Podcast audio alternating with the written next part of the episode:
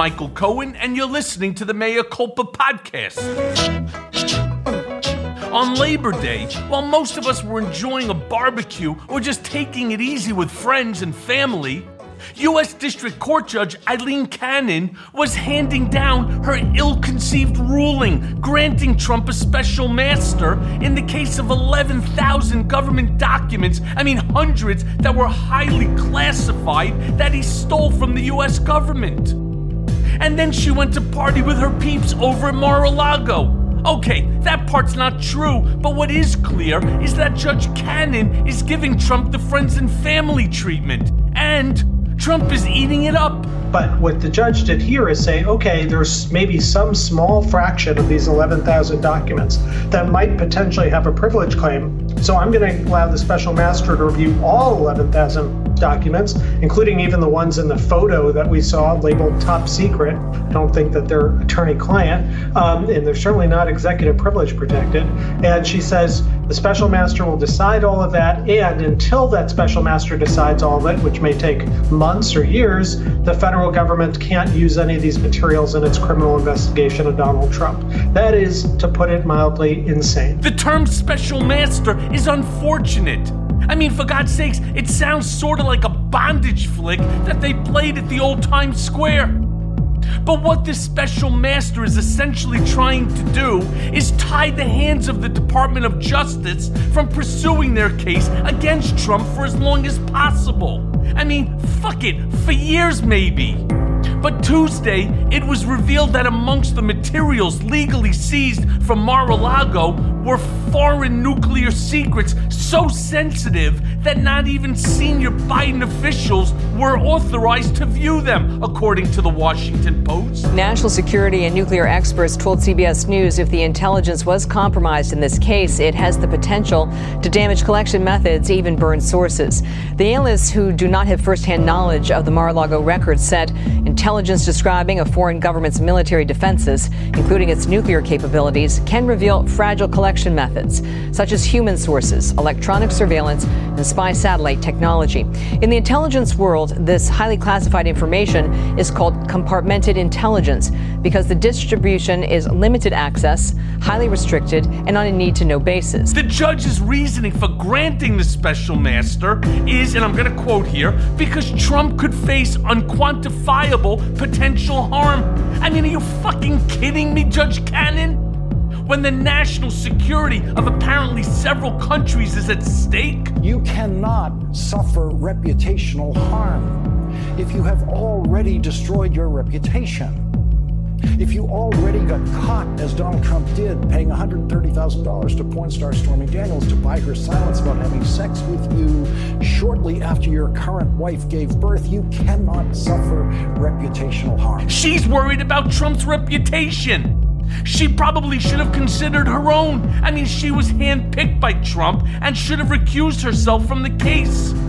Her pathetic ruling, written with a grade school understanding of the law, has turned her into the laughing stock of jurisprudence. And worse, she herself is obstructing justice by holding up the DOJ's investigation. And you know your reputation is fucking toast when even Bill the jerk off Barr is talking shit about how you handled the most important case of your career. This decision is bonkers. And don't take it from me. Here's a sample of reactions from the actual legal community.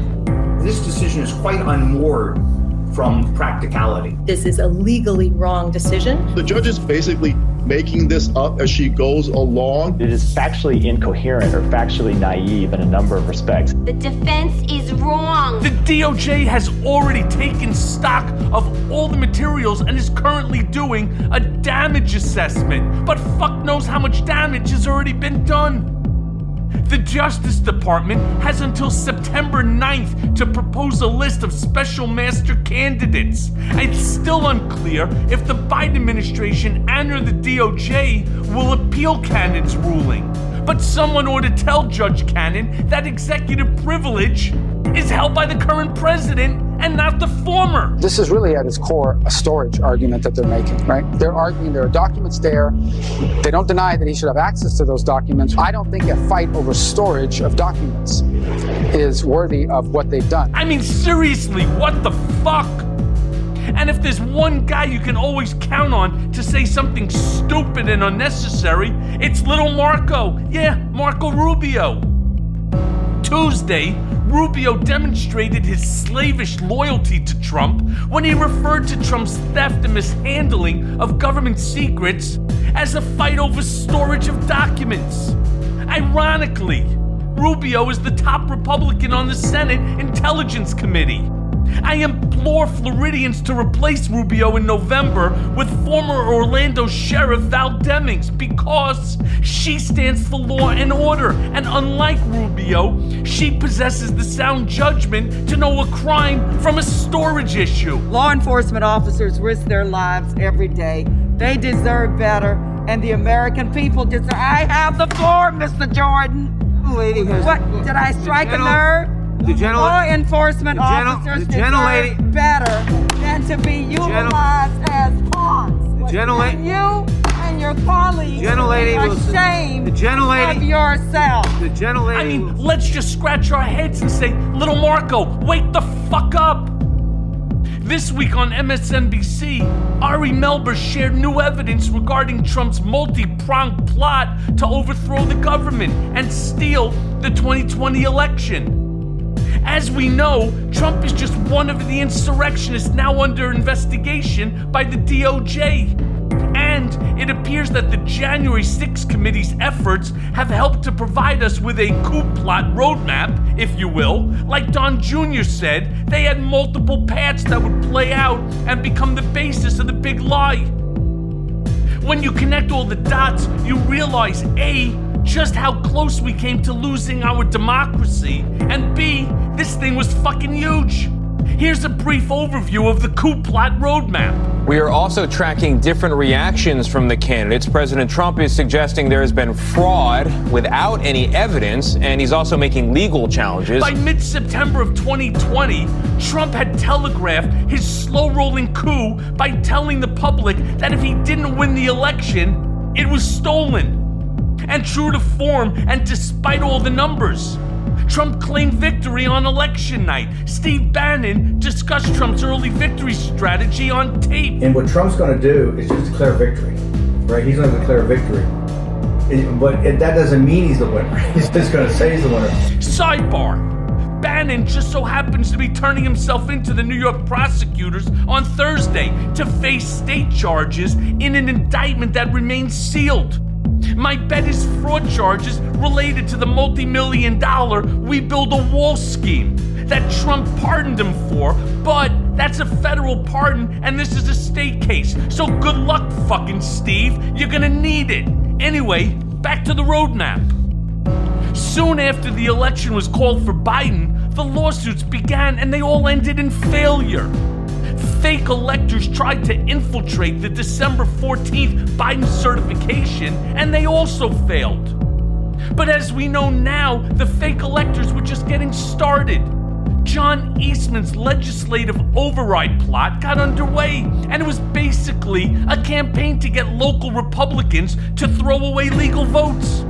Trump, Rudy, and Miss Lindsey all made calls to Georgia, for instance, trying to strong arm the vote for Trump. So, look, all I want to do is this I just want to find uh, 11,780 votes, which is one more than we have. Then, military intervention was proposed to remove voting machines. Sidney Powell was almost installed to seize the voting machines herself. And the Will Be Wild tweet went out late on December 19th after the failed plot to get the military to join the coup. Then a dweeby environmental lawyer named Jeffrey Clark volunteered to become the acting head of the DOJ, which went over like a lead balloon with DOJ top brass, who immediately threatened to quit.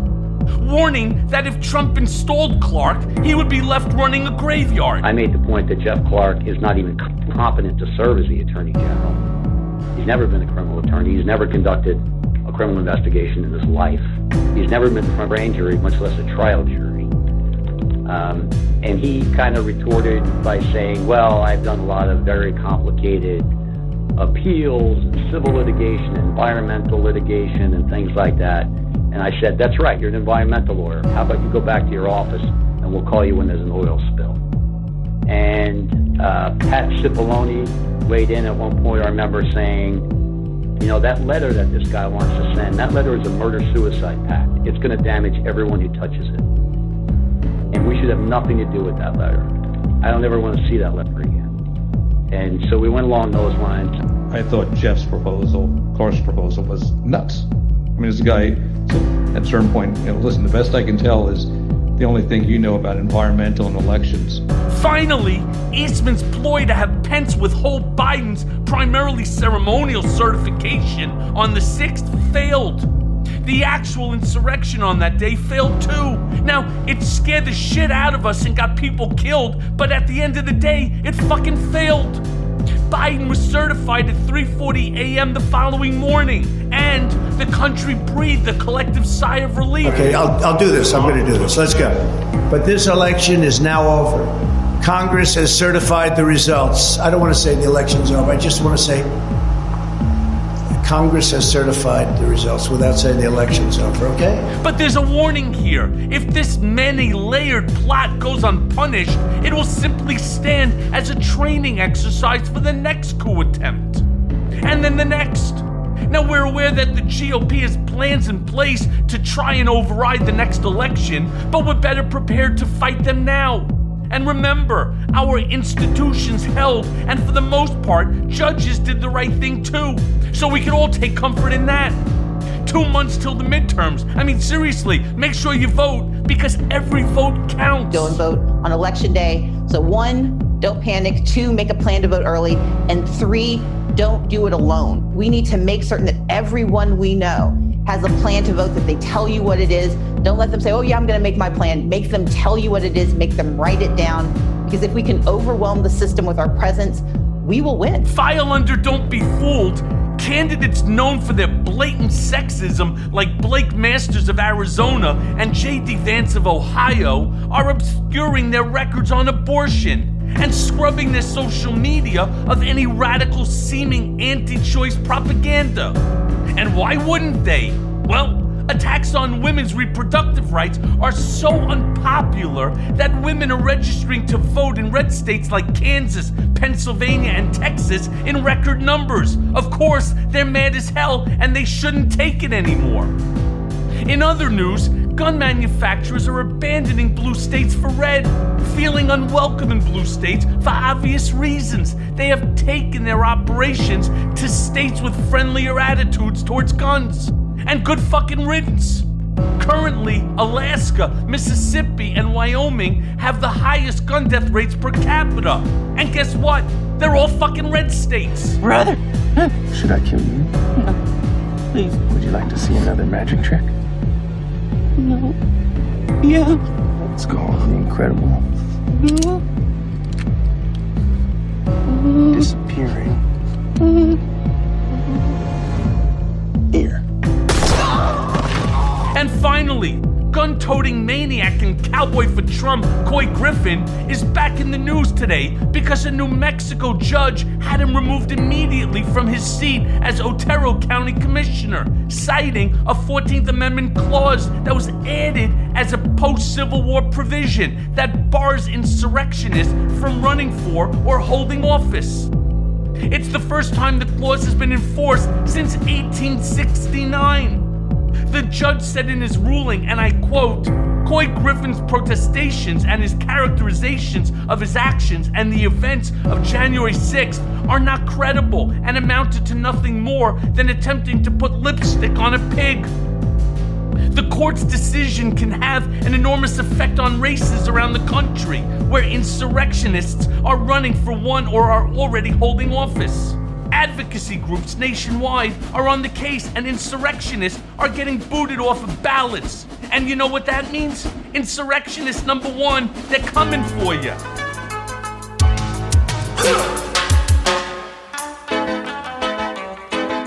Bad boys, what you want, what you want, what you gonna do? And now for the main event.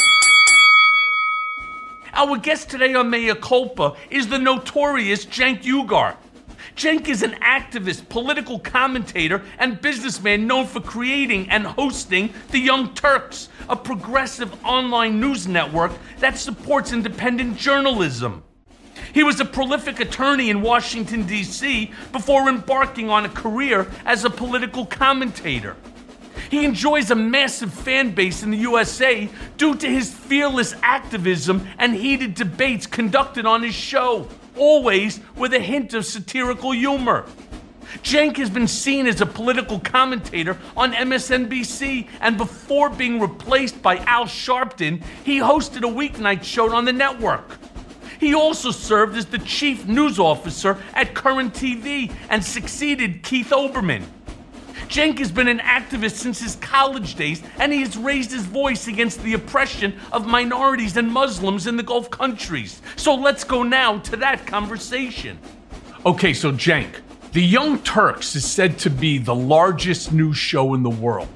Has your audience changed any since 2020? Because I know that the Young Turks were a lifeline to progressives during, especially during the Trump era. But I know lots of people on the left are burnt out on political news. Really, mainly because the nightmare of Trump just keeps going. It just, it just doesn't fucking stop.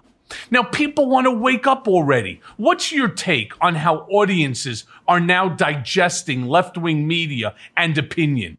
Yeah.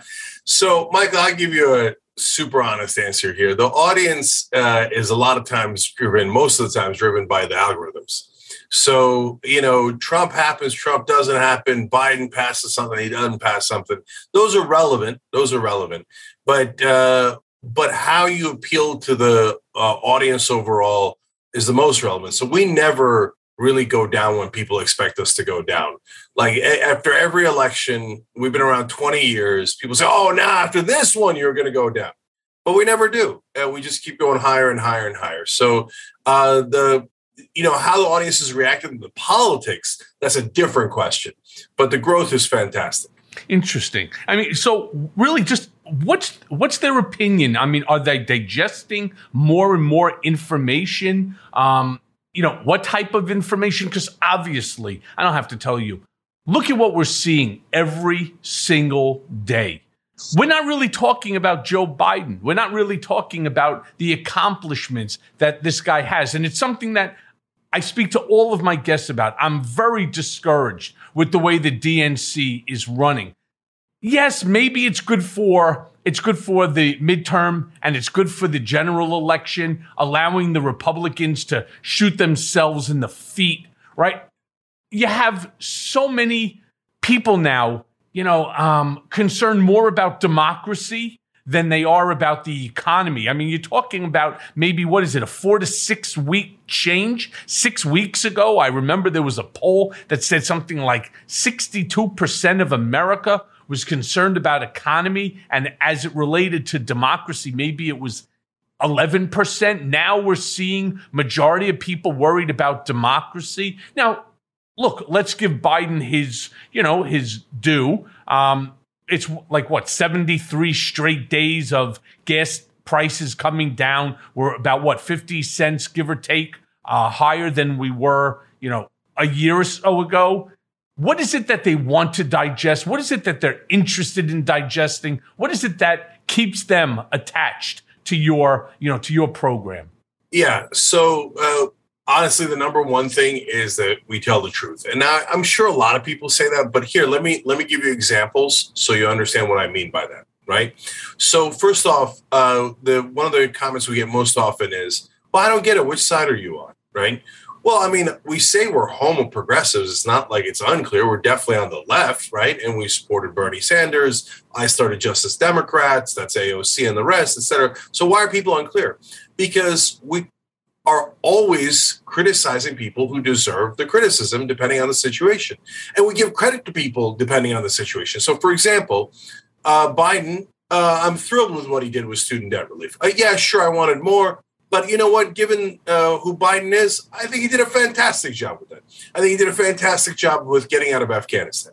At the same time, I'm here to tell you that he didn't do 85% of the things that he promised. And so when I say that, it drives the establishment crazy. You're supposed to kiss Biden's ass 24 7. And they say, oh, you're hurting the cause. Which cause? I'm a journalist. I don't know what cause you're talking about. So, um, so what do you mean? Uh, what do I mean that he didn't do 85%? I mean, look, $15 minimum wage, they promised up and down was supposed to be the bare minimum. Voting rights was like beyond the bare minimum. Of course they were going to do voting Right. rights.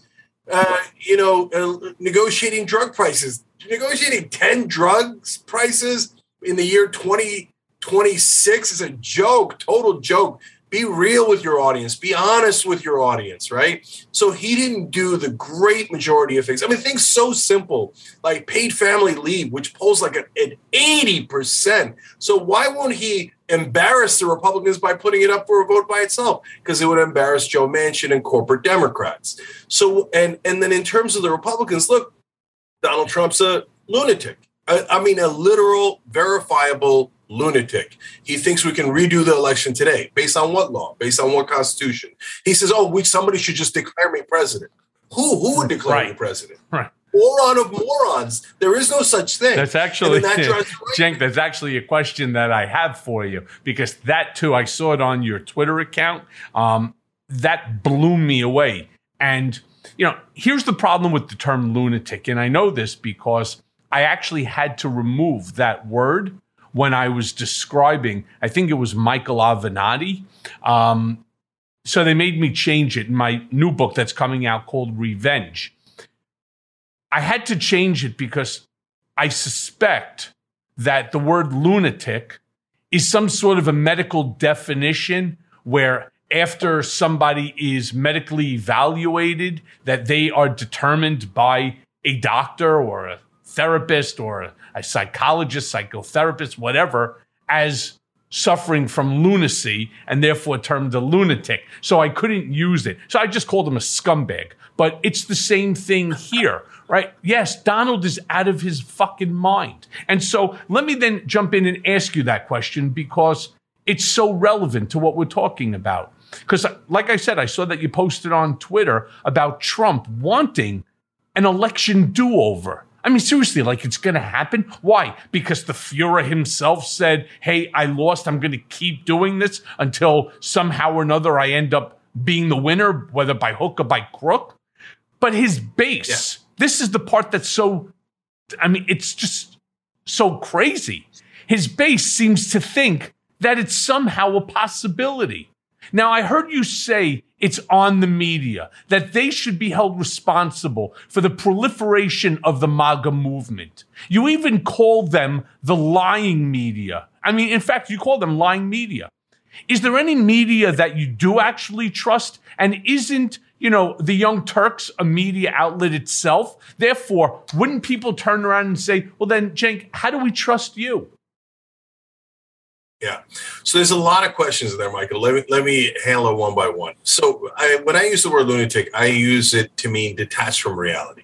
And if you think that someone, and we don't know who that is, and Trump has never clarified who that is, someone can just magically say that Trump is the rightful winner of the 2020 elections, and he will now go back into the he will now go back into the White House, and uh, Joe Biden will be removed from office. Well, you're detached from reality. So you can call yourself anything you like, but that ain't true. That ain't close to true. You're living in a completely different uh, headspace that is not connected to this planet. You have lost your fucking mind. Okay. And unfortunately, that's 81% of Republicans. They still, oh, yeah, Trump. Yeah. The guy barely passed a senility test.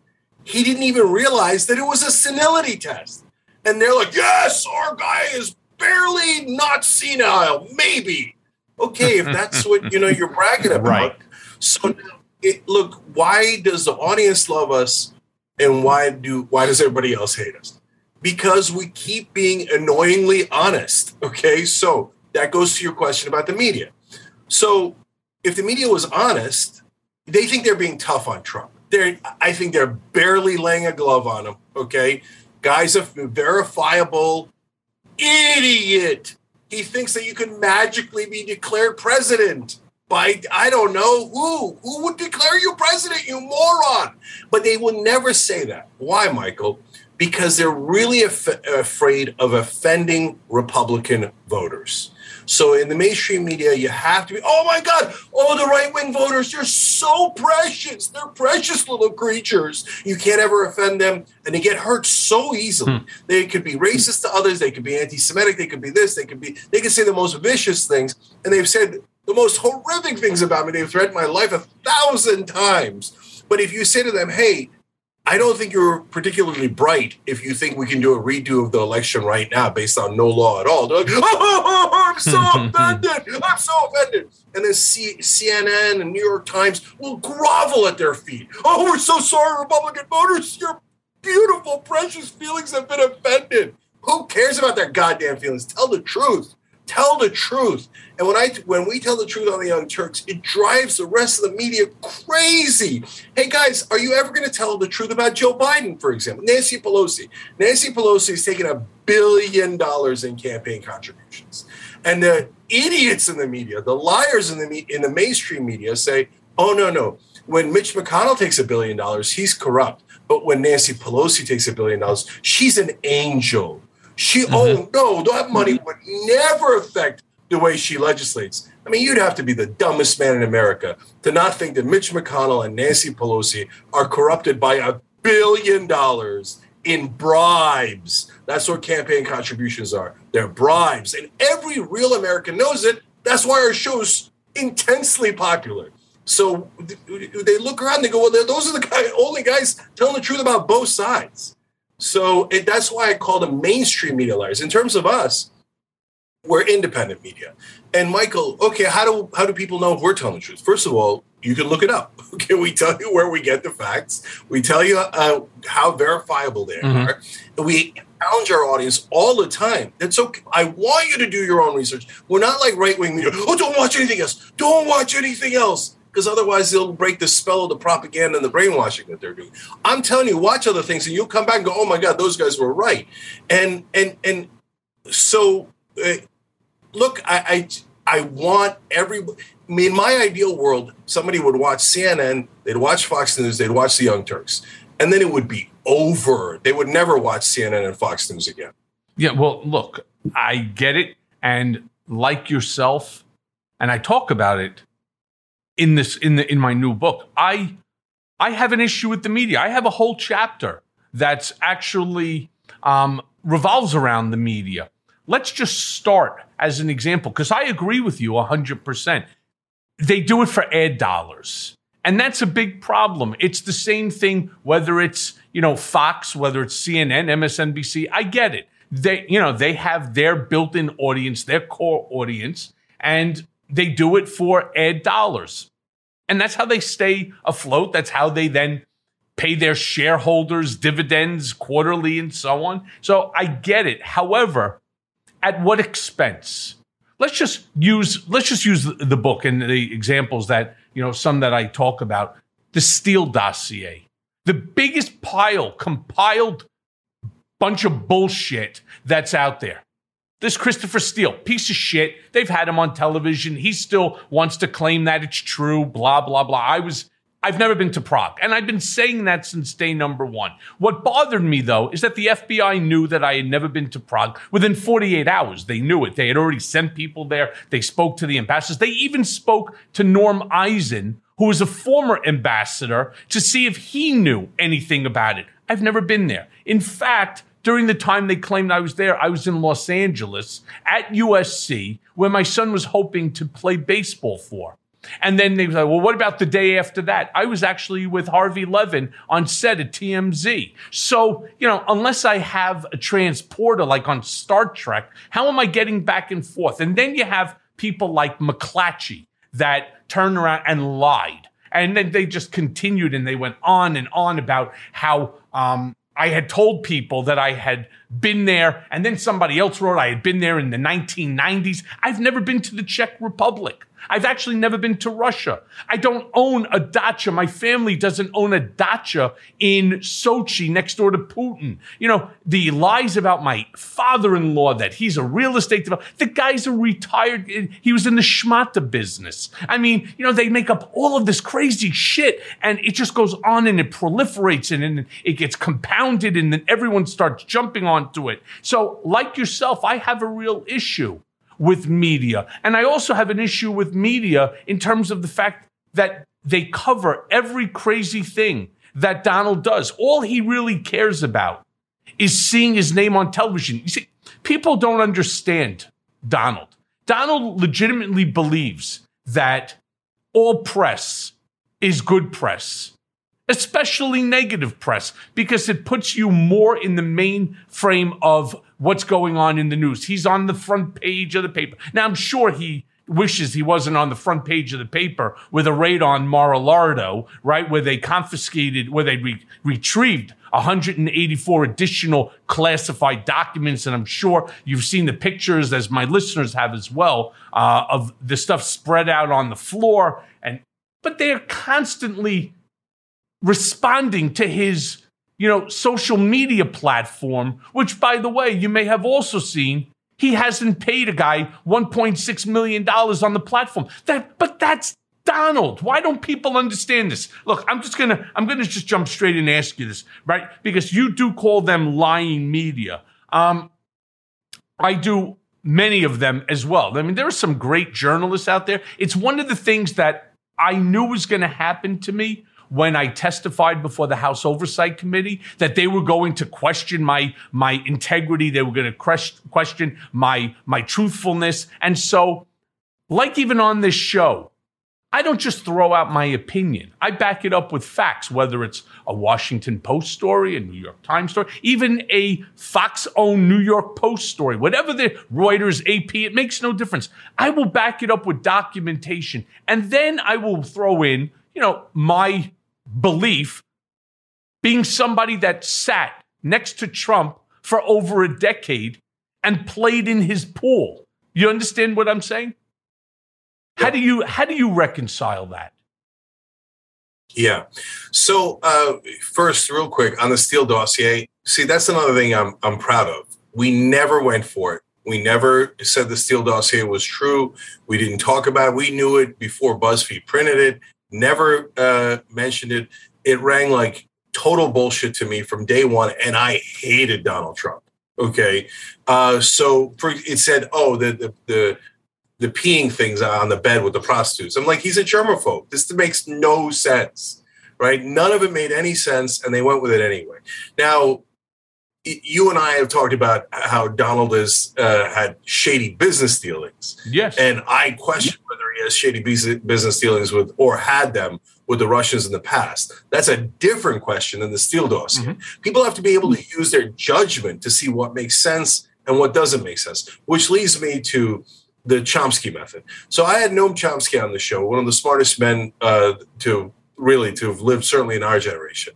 And uh, and and I asked him, look, you wrote the book on not trusting the media. It's called Manufacturing Consent. He explained decades ago how the news uh, business is not about manufacturing news; it's about manufacturing consent, basically for the status quo and corporate rule, et cetera. And and that goes, by the way, to your point, Michael. Your instincts are exactly right. Uh, it's the ad dollars. Uh, they they those media businesses are built on advertising. Advertising is done by two uh, factors, especially in cable news. One is giant multinational corporations like drug companies. So you have to kiss the ass of the drug companies and tell everybody that it's great that drug prices are high, and no, the politicians should never make them lower, right? But also, a huge source of funding for uh, media is uh, the actual political advertising six to ten billion dollars every two. Goes almost all of it goes to TV, so they are incentivized to the tune of billions of dollars to tell you that politicians are honest because politicians are their number one advertisers. And if you found out that right. uh, the money that they're using for those ads are all bribes that they got from campaign donors, well, then those ads might stop, and then CNN would be out several billion dollars. So they have a huge incentive to lie.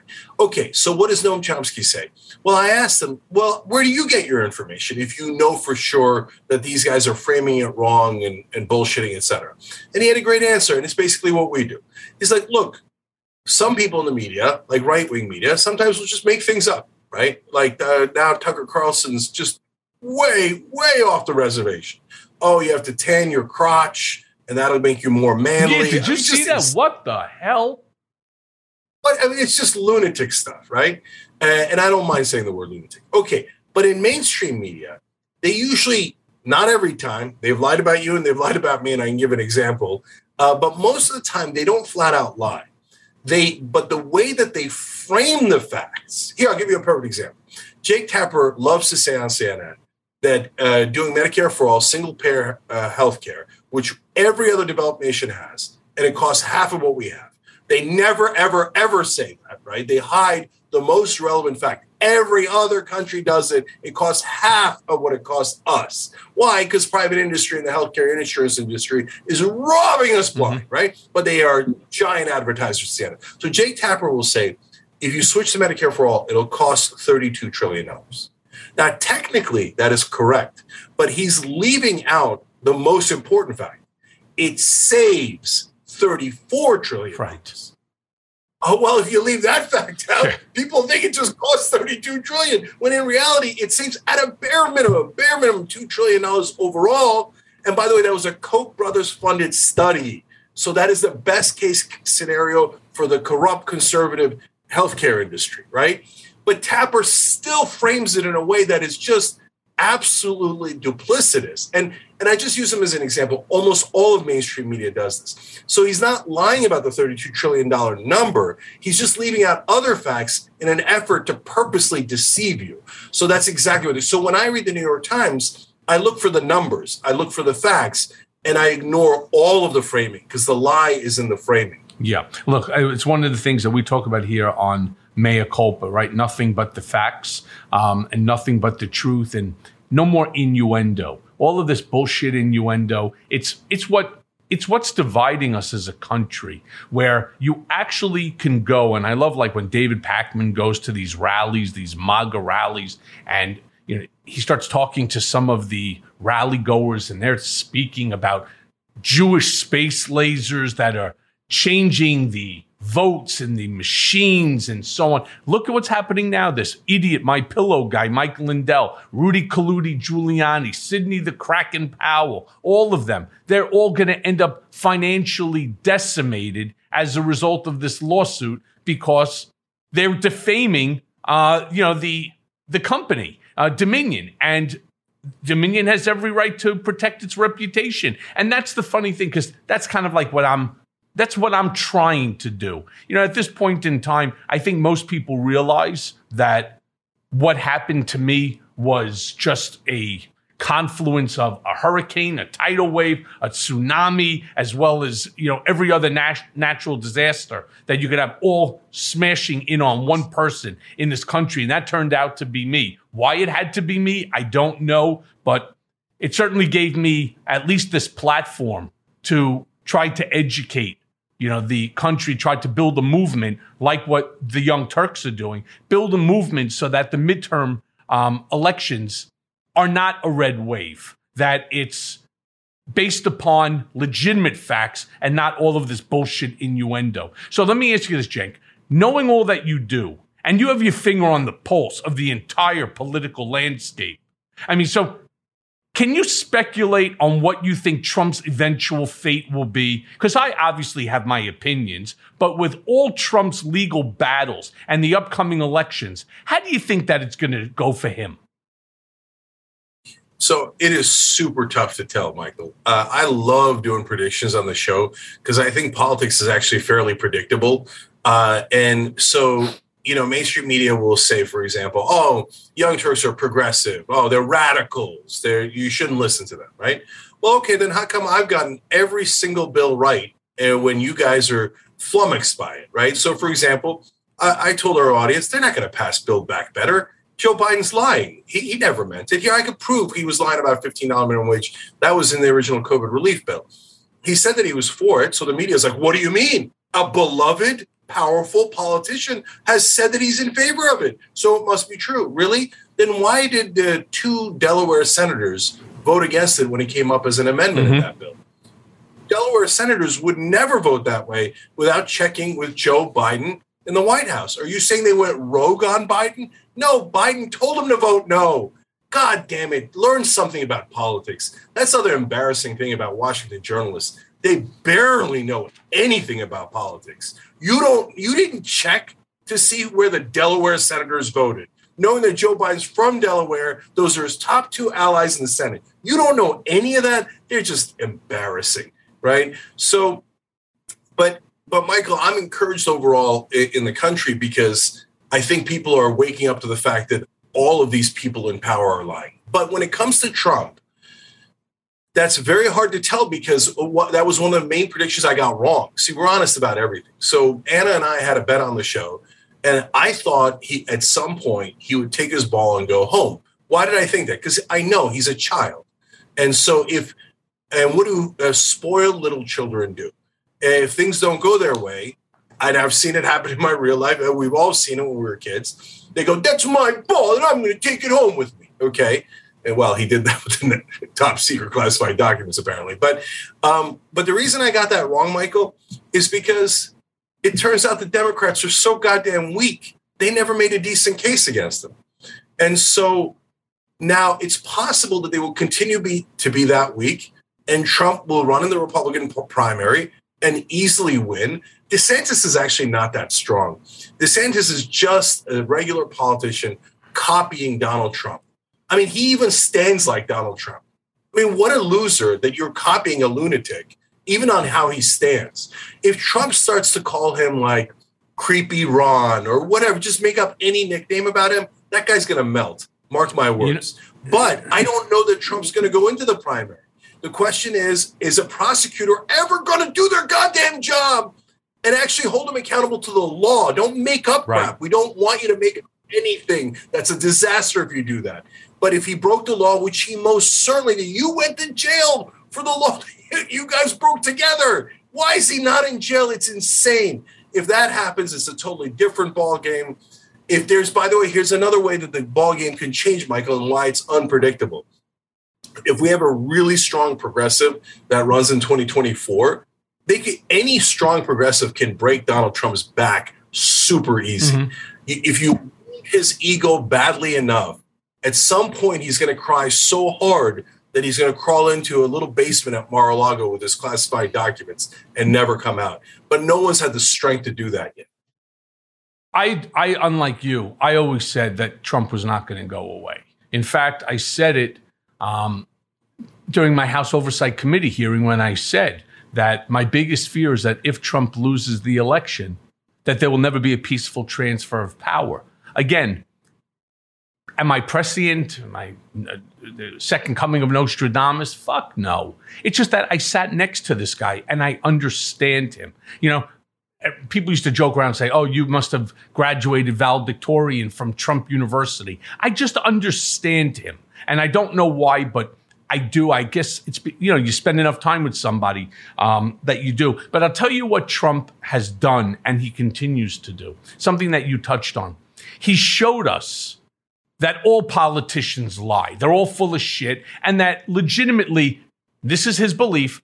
The American people do not trust politicians by nature. They do not trust them. They think they're all full of shit, that they lie. It's all about them, you know, especially when it comes to the um, ability to trade inside information on stocks and all of this other stuff. And so, what did he do? He plays on what people feel. It's a popularist view. DeSantis does the same thing. And I'm not so sure that you're right that Trump can take DeSantis apart. In fact, I think DeSantis is a Donald Trump 2.0. You're right, the way he stands, the way he acts, the way he speaks, but he's so much smarter than Donald. And he really has really good financial backing. So rest assured, if it became the two of them running against each other for the nomination, you'll see a Ron DeSantis there that you haven't seen before. He's not going to be like Hillary and stand back and let this slob, you know, slother and, and wait, you know, bobble behind him like a weeble. He's not going to allow that to happen. DeSantis has a big fucking mouth too, and he knows how to use it. And he's a mean guy also. He's a fucked up guy. So he knows how to play in Trump's sandbox, which of course is filled with dirt, right? And, and soot and all other crap he's not just going to allow Donald to walk all over him. But here's the thing that really bothers me a lot. And I really want to get your take on this. The fact that we could even, after everything, forgetting about the very first day coming down the escalator, the negative comments said about Mexicans, allowing these white supremacists to walk down the streets in Charlottesville screaming, Jews will not replace us, to go to Helsinki and have a secret private conversation with Vladimir Putin, to turning over and showing Israeli top secret information to a Russian agent who was in the White House. I mean, that's just, it's just to start. But we're talking about a twice impeached former president who's currently under investigation for tax fraud, bank fraud, wire fraud, money laundering, obstruction of justice in terms of his actions in Georgia, witness tampering, election fraud, the January 6th insurrection, now the Espionage Act violations for taking documents, lying to law enforcement, which would be a thousand and one violation. I know about that because I actually, you know, pled guilty to that as well. Right. This is the GOP frontrunner. This is the best that America has in order to represent a party, despite the fact I don't care about the Republican Party. I've been a Democrat my whole life. I still am insulted as an American that this is the best that they could produce. And not only are they producing it, Newsweek had an article. Trump is more popular after the raid than he was even before. So I scratch my head and I have to just use the hashtag WTF. Really? What the fuck? Yeah. So this brings us back to the Republican voters, the thing that is uh, sacrilege to talk about in the rest of the media. Because again, they're worried about ratings, they're worried about access, they're worried about kissing Republican ass, uh, they're worried about the ads that they're going to get from Republican politicians. So they never ever touch the sacred cow, which is right wing voters. So uh, I'm going to start ironically here by giving right wing voters and Donald Trump a little bit of credit. Okay. So I think right wing voters figured out the corruption before the left wing and certainly the middle did, right? Um, so that is why Donald Trump, uh, I think, is an idiot in every imaginable way except mm-hmm. two. Okay, and it's perfect because a broken clock is right twice a, a day, right? And and that's exactly what he is. Number one is what you mentioned earlier, Michael. He's great at marketing and it's and it's why is he great at it because it doesn't take any sophistication his central idea that all press is good press is true it's actually true. And in fact, progressives would love to be criticized the way that Donald Trump is by the mainstream media. The mainstream media subconsciously understands and knows that. They know that progressives have a legitimate critique of them. So they never put us on air, no matter what we say. We could say something radical, we could say something smart, we could say everything in between. They will not put us on air because the press also knows all press is good press. Okay, so that's how Donald got started in the first place. But the second thing that he's right about is what you're talking about here. So he said all politicians are full of shit. The whole country thinks that. He's absolutely right about that. When he, I know when he won the election. See, this is eh, another really good prediction by me. In the primaries, all the way back in June of 2015, when he stood up on the debate stage and said, I gave money to all these guys and they did whatever I told them to do when he was on stage with like 16 other Republicans. I said, that's it. He's going to win. He's going to win. Everybody's like, you're nuts. That's Donald Trump, the, uh, the cartoon lampoon character in New York that everybody makes fun of. You, you think that bozo reality show host is going to win the Republican primary? I said, he's definitely going to win the Republican primary because both the whole country, but especially the right wing, again, giving them credit here, was dying for someone to say, all politicians are full of shit because we all know it and the media won't say it. They're gaslighting us. They're driving us out of our goddamn minds by continually saying that the politicians are wonderful, honest, decent people who are having legitimate debates on principles. Bullshit! They're taking the money and doing exactly as they're told. We all know it. In fact, this is a real poll 93% of Americans say that politicians work for their donors instead of their voters. Now, how often do you hear that on ABC? How often do you hear it on MSNBC? How often do you see it in the New York Times? Never, never. Wow, how weird that they hide the one fact that almost all Americans agree to, and that is indisputable on the record. Okay, so Trump got that right. Now, he then took that and misdirected the right wing uh, voters into la la land, into just oblivion. Okay, so he said, okay, mainstream media is full of shit, politicians are full of shit. They're like, that's that, okay, that's my boy. That's my boy. Okay. He then said, I'm the only one who's telling the truth. And uh, I should be able to break any law I like. Yeah. And family values now means sleeping with porn stars when your wife is pregnant. Okay. And then paying them off and then having your co-conspirator go to jail. But you shouldn't go to jail because you should be above the law. You should be able to take top secret nuclear secrets and put them in an unguarded uh, basement. And, and what the fuck did he take them for? Come on, guys, get real. Use your common sense. He took them to sell them because all he ever cares about is money. Well, I think there's Money, more. I money, think there's money, more money. to than just selling them. I think he was using it as a potential get out of jail free card, whereby he was going to extort the country, um, to extort the Department of Justice. Fuck you. You want to come after me? You want to indict me and incarcerate me and convict me? I got 10 supporters right now who have copies of 184 pages. One set goes to China. One set goes to my friend Kim Jong Un. Another one goes to, you know, my love letter writing buddy Vladimir Putin. Another one goes to Jared's new BFF, right? Um, Mohammed bin Salman. Another's going to go to Iran. Another's going to go, and they, as you know, what's in those documents, and he's talking to, of course, the DOJ.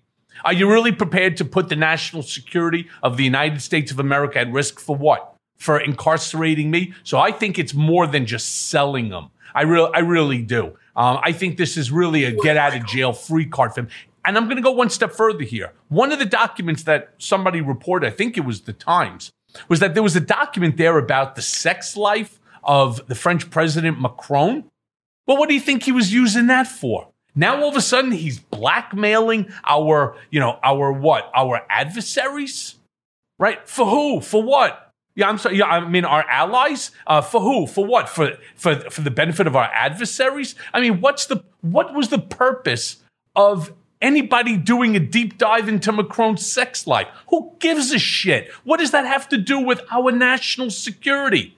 I don't care what he's doing in his bedroom. I don't care what he shoves up his ass. It's none of my business. I don't care. It has no, it has no, it- there's no effect upon our national security. Leave the guy alone. But no, Trump specifically took that document. So the question, of course, why? Yeah. So, but there, there's a couple of illicit reasons why it could be. My theory, your theory. There's other theories. He he just wanted titillation and he wanted to tell his uh, buddies in the golf course about Macron's sex life, etc. Sure, but there is no legitimate reason to take U.S. secrets and say I'm not giving them back. But that's what I mean by the right wing voters have lost their mind because they now say, "Oh yeah, you should be able to take classified documents." The most secret documents why? Why? If now, and I could prove easily, super easily, that they're full of shit. If Obama had taken classified documents home, nuclear secrets, you would have lost your mind if Biden had done it. Imagine if Hunter Biden had done it. You would have lost your mind, right wing, and you know it. You would have thought it was the worst thing on earth. But when Trump does it, you go, oh no, I, love him. It's okay. I, I hope he's dictator one day. Who cares that he lost the election? I just want him to be in charge. I don't care about democracy. I hate democracy now. We should storm the Capitol. Those are patriots who attack cops, beat them to some of them to death, and, and they came into the Capitol, attacked our Capitol, attacked America. Fuck democracy is what the right wing is saying. We want our dictator in charge. We don't care how many laws he breaks because we hate the establishment, we hate the elites. Brother, I, I hear you on a hating the establishment and the elites. You're right about that. But you don't have to choose a dictator to show the elites that you're angry. And by the way, then they then say, oh, yeah, Do you think that Hillary Clinton should have uh, taken classified Yeah. documents home? Yeah. And I say no, she shouldn't have. See, it's easy for me because I don't have to be a lying member of the mainstream media. Okay, should Hunter Biden have? Uh, does he know anything about Ukrainian gas that he was on that? What's the difference? Burisma? Many Of course he people. By the way, no, no, no. You see, this is this is the whole thing, and it really pisses me the fuck off when people they try to justify what Donald is doing by turning around and saying, "Well, what about what about Hillary Clinton? What about um, Barack Obama? What about Hunter Biden?" Listen, I don't I don't give a fuck. That's not the question. That's not what we're talking about. We're talking about a former president taking classified national security documents and s- storing them and then getting a phone call from the archives, the National Archives, and saying, hey, we know you have this. We need them back. And then they give back some of it, lie, and then say, we don't have any more, and then continue. If Hunter Biden has shit on that computer, on that laptop, fuck him. He gets what he gets. I get it. If Hillary, you know, Hillary Clinton, we're talking about, you know, oh, well, they whitewashed 35,000 emails. Granted, granted, but one does not justify the other. And their circular logic is so flawed. It's so fundamentally flawed on so. We're talking about national security secrets. Are we interested in having another 9 11? I lost friends in 9 11. I, I've, I know too many people that died. Is that what we need to wake us the fuck up again? The fact that Donald Trump gave uh, uh, to our adversaries national security secrets and these fucking dummies running around with their AR 15s and shit, blowing things up, turn around and say it's okay because I want to justify it and make an allegation that, oh, well, what about Hunter Biden? And by the way, this other thing about where he was on um, Burisma. Anybody that knows CEOs and boards of whether it's publicly traded companies or you know or not, um, not everybody has specific direct information. Maybe they just wanted him because of his name, right? I mean, how many people sit on school boards that have no educational background? Why? Because of the name. It will drive people to them. You know, just because you don't have a degree in, you know, chemical, uh, whatever it might be, you know, f- to deal with gasoline or or or pet or petroleum or what have you, doesn't mean that you can't be useful to a board. I mean, everybody comes with certain capabilities, certain knowledge, certain benefits. And look, I can only tell you when Trump had Trump Entertainment Resorts, he had an ex governor of New Jersey. He had a guy that was in the real estate industry. He had another guy. I mean, what does he know about gambling? Does he know what the percentages are of, you know, slot machines in order to make them ring all the time? I mean, the answer is no. So, you know, that I don't care about. People get certain benefits simply because of who they are. And I don't I don't begrudge Hunter Biden for doing that. Nor do I begrudge him for selling a painting to some fool for half a million. It doesn't bother me. I don't care. But but if he was providing them information or his father was doing things that he shouldn't be doing, you know what? He too will have to answer to the American people for his actions. Just because you're the president doesn't make you above the law. And that's what Donald and his sycophantic acolytes have to learn to understand. The president, no matter who it is, is not above the law. So it's it's so simple.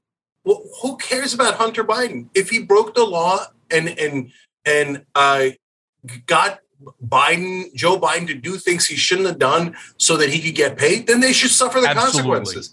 They're, they're not my uncle. Why do I care about him? But by the way, to be fair again to the right wing, um, nobody in Washington thinks that. Like Washington is run a lot by corporate Democrats and corporate Republicans, and to them, the family members of the elites are so important, and they are deeply offended if you ever ever talk about the family members of the elites. So, like you and I can easily say, if Hunter Biden broke the law, he should go to jail. Period. Easy, right? But in Washington, they're like, "Whoa, no, no, you can't talk about Joe Biden's son." Why can't I? I yes, I can, right? But right wing, why would you like what you're saying is, well, the Zodiac killer says Charles Manson killed more people, so we should let the Zodiac killer go. No, we shouldn't. No, we shouldn't.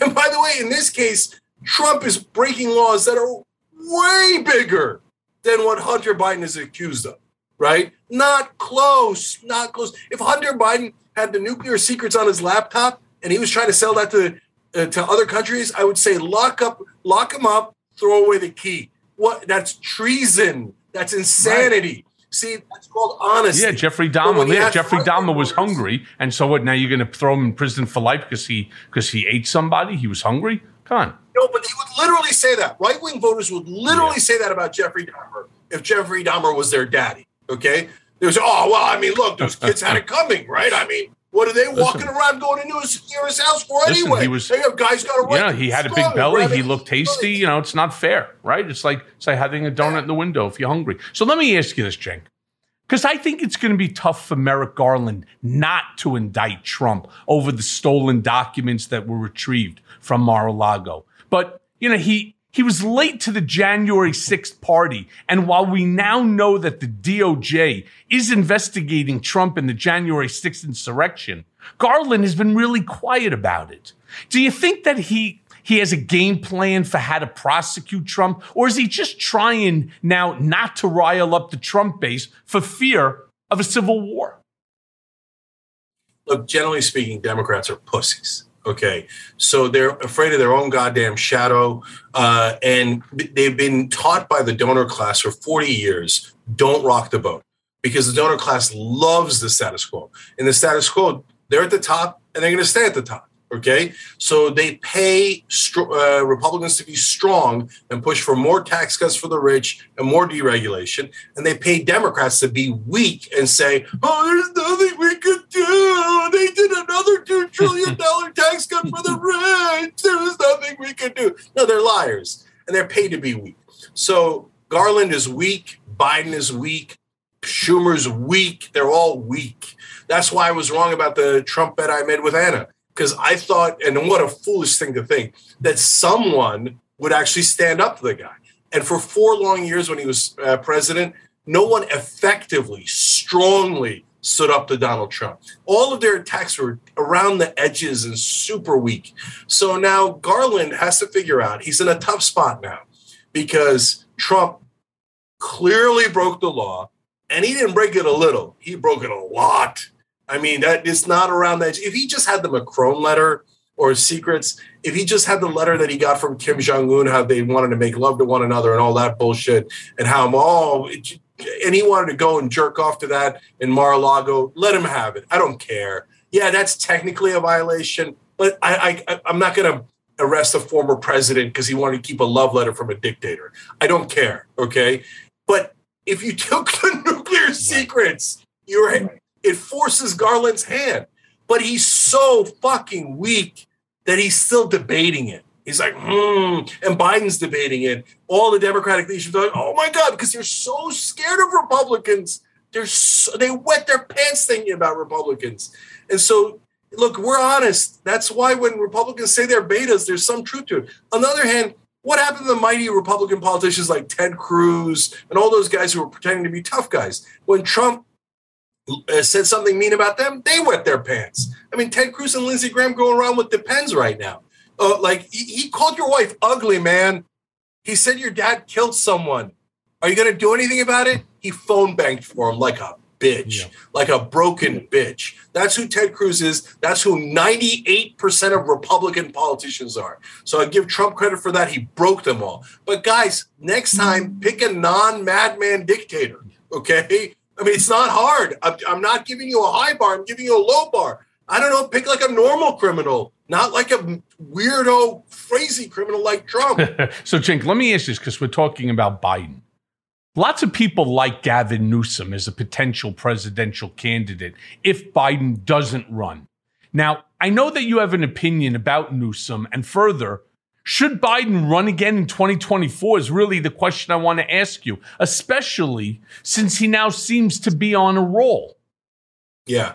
So look, is he on a roll? He is on a tiny bit of a roll, right? So he he got that inf- that so-called re- Inflation Reduction Act passed. They were absurd with that name. That name is so ridiculous, right? But the bill itself is super mediocre, but a little bit better than not having it. So God bless. Okay, and they killed Ayman al-Zawahiri. They always give the president credit for that.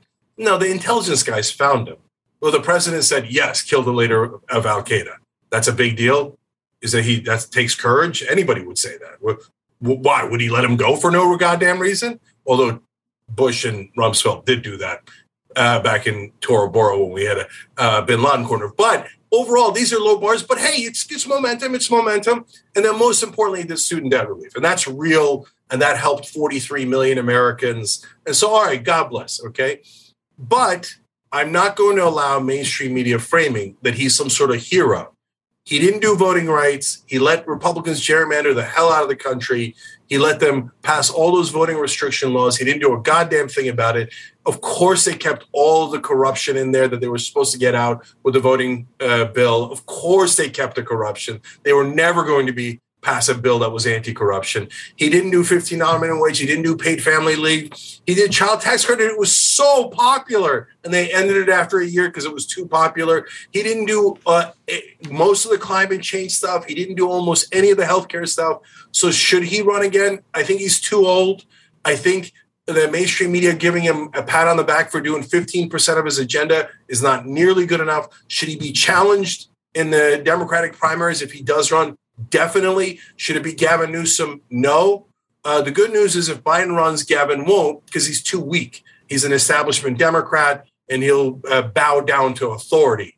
That's how they are. They're very obedient uh, when it comes to uh, leadership, right? Yeah. So, but Gavin, Gavin is just a very standard politician who's an actor.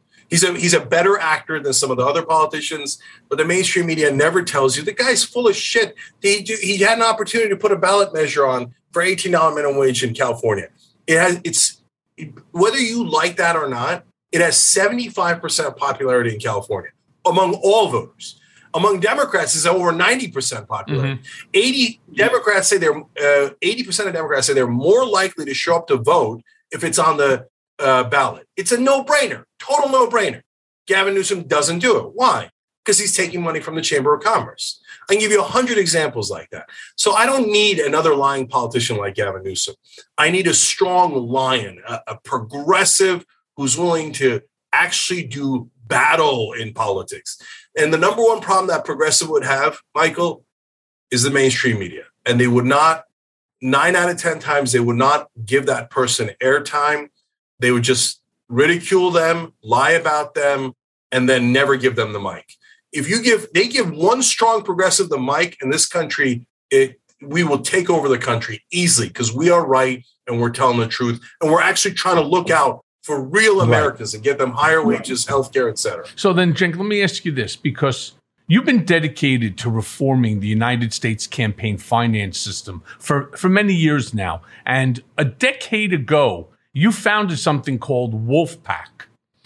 If you do me a favor, explain to my audience what, what the Wolf PAC does and how the fight is going now.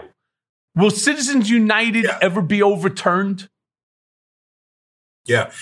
So uh, the reason I started Wolf PAC is because every story I did came back to the same conclusion, which was whoever has more money wins. Period.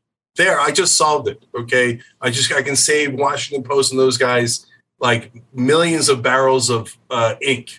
Okay, it's the money. And by the way, the Washington Post back when they weren't corrupt, they're the ones who coined the phrase "follow the money." That's all I did, and I can tell you who's going to win every bill based on who has more money every time. Okay. So then I thought, well, what am I going to do? Just keep telling, doing a depressing show where I keep telling the audience the corrupt sons of bitches at the top are going to win every time? No, I said, let's go do something about it. The rest of the media said, oh, you're not allowed to be activists. Oh, yeah? Kiss my ass. Who made the rules? Where are they? Is that a law? That's not a law. That's your etiquette that nobody should ever change anything because you're paid to manufacture consent. So I said, no, I'm going to start a group that's going to get money out of politics. How? This is where the problem is, Michael in order to even if you pass the law which would be so hard in congress because almost everybody in congress is corrupt because they got there through taking the corrupt Mhm. money right well the supreme court would just say nope it's against citizens united these wonderful people like Sheldon Adelson gave Trump over $100 million twice. They'd be like, no, he's not bribing him. He's just talking to him with money. That's what the idiots on the, that's what the corrupt members of the Supreme Court say. So now, since you're stuck because you can't pass a bill, and even if you pass the bill, the Supreme Court would kill it, you only have one choice. It's logical. There's no other logical option. You must get a constitutional amendment that clarifies that money is not speech, that it's not that that money in politics is bribery. We cannot have private Mm-hmm. financing of elections. If we have private financing, all the politicians will just work for the people who sign their checks, right? So, in order to get an amendment, it's super hard. There's only two options in the Constitution. One is get two thirds of Congress to propose it, and then get three quarters of the states to ratify the proposal. Now, how are you going to get two thirds of Congress? Not. This got into power by taking bribes to vote against bribes. It's not going to happen. Right. It's not going to happen in a billion years, right? Good news, there's a second option in the Constitution. You get two thirds of the states to call for a convention where you can propose it, where the American people can propose an amendment. So that's the logical answer. The problem is, my God, does the Republican Party and the Democratic Party, if they're united on one thing, it's this they hate that option because that would give power to the people and it would take power away from the corrupt politicians. So if you go right now, the Democratic Party is doing bigger propaganda against that movement than the Republican Party is. They're like, don't do change. Oh my God, a convention would be change. Do not do it. And they're making up crazy stuff. They're like, oh, they're going to take away all gay rights. They're going to put aliens in charge. They're going to, and they make up the most insane stuff, like Trump level lunacy. Right. And I always ask them, wait a minute, wait a minute. The second step in the Constitution is super clear. You can read it. If you, if you can read it, understand English, it says in the Constitution, three quarters of the states must ratify no matter what. So how are you going to get three quarters of the states to ratify something super conservative or something super liberal? Right. You're not going to get that. The only thing that three quarters of the states will, can ratify is the one thing all Americans agree on, which is that money in politics sucks and it has destroyed our democracy. Yeah, I'm not. I'm not going to debate you on that at all. This dark. We need to get this dark money out of politics because you're right. When you're up against the Sheldon Adelsons, um, when you're up against the Koch brothers, when you're up against Rupert Murdoch and Fox News, you know, um, I mean, now of course, of course, the right will turn around and say, "Well, fuck you, lefty. You've George Soros." And so on. It's amazing how George, it's amazing how George Soros gets blamed for everything. Half the time he's not even invested in this at all. He hasn't given a dollar to it or has not endorsed it or spoken about it. But it's an easy one. It's like it's the same way that everything that goes wrong for Donald Trump. Yeah, what about Hunter Biden? What about Hillary Clinton? What about what about you know Barack Obama? I mean, this is this is the sort of nonsense. But there's there's dark money. Don't get me wrong in in the left, uh, but you don't have like the Mike Lindells, right? You don't have the the the Kochs. You don't have you know the Sheldon Adelsons that that are there. You know, there's so much money on the Republican side, more more than on the Democrat. Now there may be more Democrats, but the amounts of money that Republicans give to their causes, to their candidates, because it's financially in their best interest. Look, I know, and I have the Republican donor list because despite being a Democrat, I was made the vice chair of the RNC Finance Committee. So I have the list of all the donors. I was calling them, and I can I cannot even begin to tell you how many of them stroked me out million dollar checks after 10 seconds of being on the phone. It's it goes to show you we got to get dark money out of out of politics. But Cenk, as we you know as we now end you know the program because you know it's an hour long and time really flew by. Um, I have one last question for you. You and your colleagues at the Young Turks are on the front lines trying to save the democracy. But with all you know, is there a sense that corporate America would be okay with a fascist or authoritarian style government? I mean, so long as they were pulling all the strings and profiting from the regime, I suspect that they would be. But can we trust corporations not to throw our democracy away because it's maybe not as profitable, you know, as an ununionized dictatorship might be? So, Michael, uh, those last two topics are going to wrap up uh, kind of perfectly because in this country, we had already trashed democracy. Not just Citizens United, but decisions that were made in the 1970s. Uh, both Bellotti and Buckley v. Valeo uh, got unlimited money into politics. And what that did was it allowed very specifically corporations to give money to politicians, unlimited money. And, and if you read the founding fathers, which I did, and I, I got a book that's going to come out, you can get it at justicescomingbook.com. And I explained there the founding fathers hated corporations. They the American Revolution was partly uh, a revolution against the Br- British East India Company. Uh, it was a revolution against a company more than an empire. Okay, and they said in all their writings, "Watch out! When you allow corporations, they're going to take over." And it, and it's because it's logically so. They're going to accumulate money. Money is power. They're going to use that to cement their power so they can have money forever. Right. So, and that's exactly what's happened. And so they had an oligarchy in this country. And now Trump came in, and in a sense, he was a meteor into that oligarchy. And again, they're the right wing voters who are right. You want to bust up the oligarchy, right? But you busted it up with a dictator wannabe. So now corporations in the beginning gave tons of money to uh, Trump. Why? Because he promised them a $2 trillion tax cut and he gave it to them. That's the one thing he delivered on. He took the corporate tax rate down from 35% to 21%. And they were supposed to take out loopholes. You know how many loopholes they took out? None. Zero. Okay. So all the loopholes are still in. He gave corporations everything they wanted. So at that point, you're thrilled with them. Okay. And they're telling their Democratic politicians, be cool, be your normal pussy selves, let the guy run roughshod. Okay. But then Trump being Trump was like, I don't want an oligarchy. I want just me to be right.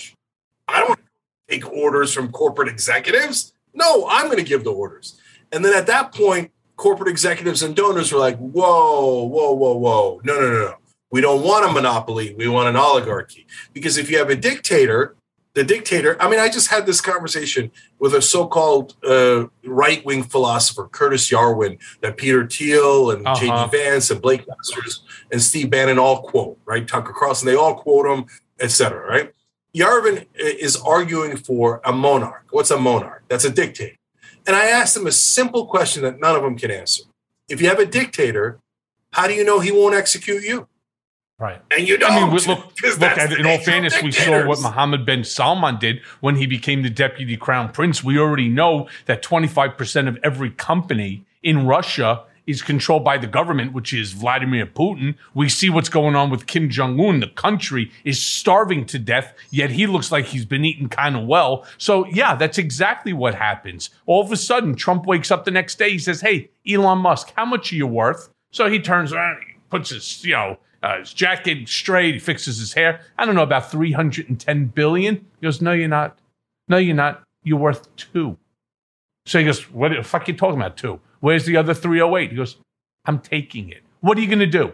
Really? You're going to say no? I'll tell you what. How about this? I'm going to treat you the same way Kim Jong Un treated his uncle. I'm going to tie you to a fucking tree, and I'm going to blow the tree up with a with a with a rocket." Right, which is what he did. He took a missile and he blew up the tree with his uncle attached to it to send a message.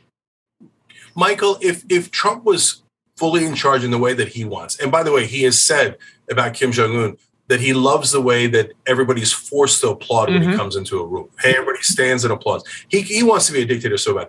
But if he trashed democracy in just the ways that he's talking about now, how sure, having worked with him for years and years and years, how sure are you that he would go and extort the money of all the wealthy and take it for himself? One hundred percent, one hundred percent, and that's ex- that's what he would do. And he, it's his ego. He truly believes that he's better, smarter, um, you know, and should be the richest man in the world. That's just you know that's just what he thinks. But you know, Cenk, let me again, you know, thank you for your candor. Thank you for joining me. Uh, it's good to see you again, my friend. And you know, let's just continue to stay in touch because we have a lot of work to do. I mean, there's what under 70 days before the November, and we all have a lot to do to ensure that you know a blue wave um, hits instead of a red wave. So let me thank you again. Yeah, absolutely. I appreciate my one last thing. Sorry, one last thing. Look, guys, don't get despondent. Your two choices are not corporate corruption or a dictator. There's a third choice. You can actually elect people who are uncorrupted, whether they're right wing or left wing. Look up who does not take corporate PAC money. Go join Wolfpack, wolf-pac.com. And and guys, don't buy into bullshit anti-Semitic conspiracy theories either. And people always talk about Soros because why? Oh, the Jewish puppet master stuff. Koch isn't Jewish. Mercers aren't Jewish. Most of the donors are not Jewish. It doesn't have anything to do with that. Okay, but the donor class cares about one color, green, hmm. money. Okay, you have to end their power irrespective of their right or their left or they're Jewish or they're Christian or they're Muslim. Look at that corrupt Mohammed bin Salman and he's Muslim. Look at that corrupt Putin is he's Christian, right? So make sure we end the power of the corrupt. Wolf-pac.com and and listen to Michael's podcast. Watch TYT. Get the truth. Thank you, Cenk. And um, like I said, stay in touch because we have a lot to do. Absolutely. And now for today's mea culpa. Winners write history, but not in the case of the Civil War. When statues of Civil War heroes like Jefferson Davis and Robert E. Lee were being taken out of town squares, many Southerners saw the move as an erasure of their special history and their culture. Special white history and culture that ignored the deeper ramifications that the statues represented. The Charlottesville riot started over the removal of racist symbolism that some would argue kept the old slave owning South alive for everyone. Black and white, and when folks wonder why we are still at war over race in America, it is partially because in the South, white privilege has been protected and coddled since the Civil War. For Reconstruction to fully take place in the South, reassurances were given to Southerners, telling them that they don't have to change, that they were free to keep their heroes, their Confederate flags, and their dominion over black people. Racism is historic in the US, and no matter how some states would like to rewrite history, slavery was the reason for the Civil War. And until we as a country really have a true racial reckoning, we will be doomed to repeat history. Now, I'm not suggesting we teach Southerners to hate their Southern ancestors or the South as a whole. I'm just suggesting that we all learn the truth and deal with it. The MAGA movement espouses a very narrow definition of American identity. Like the Old South, it insists that we have always been and must always remain a white Christian nation. White supremacy is accepted, maybe not embraced, but MAGAs have a coded language of racism that uses programs like affirmative action to illustrate how blacks supposedly have an unfair advantage over whites. Hello? They don't. But it's all sort of like a group denial of what America really is, which is the most diverse nation on the planet. But Trump, who is a fucking racist himself, had his own list of undesirables that included Mexicans and Muslims, refugees, immigrants, and the LGBTQ plus communities. When it comes to anti Semitism, MAGA has taken a page directly from the Nazi playbook. In 2016, Trump tweeted an image of Hillary against a background of $100 bills with the phrase, most corrupt candidate ever, framed by a Star of David. Weird thing about the Nazis, they banned books, they invented fake news, and called the media the true enemy of the people. Where have I heard that before? Where have you heard that before? 16 states have laws prohibiting critical race theory now. I mean, for God fucking sake, 16. Why are we placing white fear of history and just going along with this bullshit? By not actively disagreeing, we are telling MAGAs that they are winning. We have let them keep their hero, Donald Trump, their fucking flags, and their stupid ass MAGA fucking red hats, even after they attempted an insurrection that nearly toppled the nation. Well, guess what, MAGA assholes? You fucking lost, and this time we can't let the losers rewrite history. And thanks for listening. Mea Culpa is brought to you by Audio Up, Midas Touch, and LSJ Media. Written by Jimmy Jelinek and Paula Killen. Our editor and managing producer is Lisa Orkin. Our executive producers are Jared Gustad, Jimmy Jelinek, and myself, Michael Cohen, along with Phil Alberstadt. It may be a new day politically, but nowadays the landscape is more confusing than ever. Donald Trump may have lost the battle for the presidency, but in many ways, Trumpism is still winning the war on the state and local level. Mea culpa is here to help guide you through the wilderness and keep you informed. And let's face it, we all want Trump, Rudy, and the rest of these seditious traitors to see justice. And folks, I promise you, it's coming. So stay tuned as I guide you through the twists and turns of the criminal process that will ultimately see them behind bars. Mea culpa, nothing but the truth.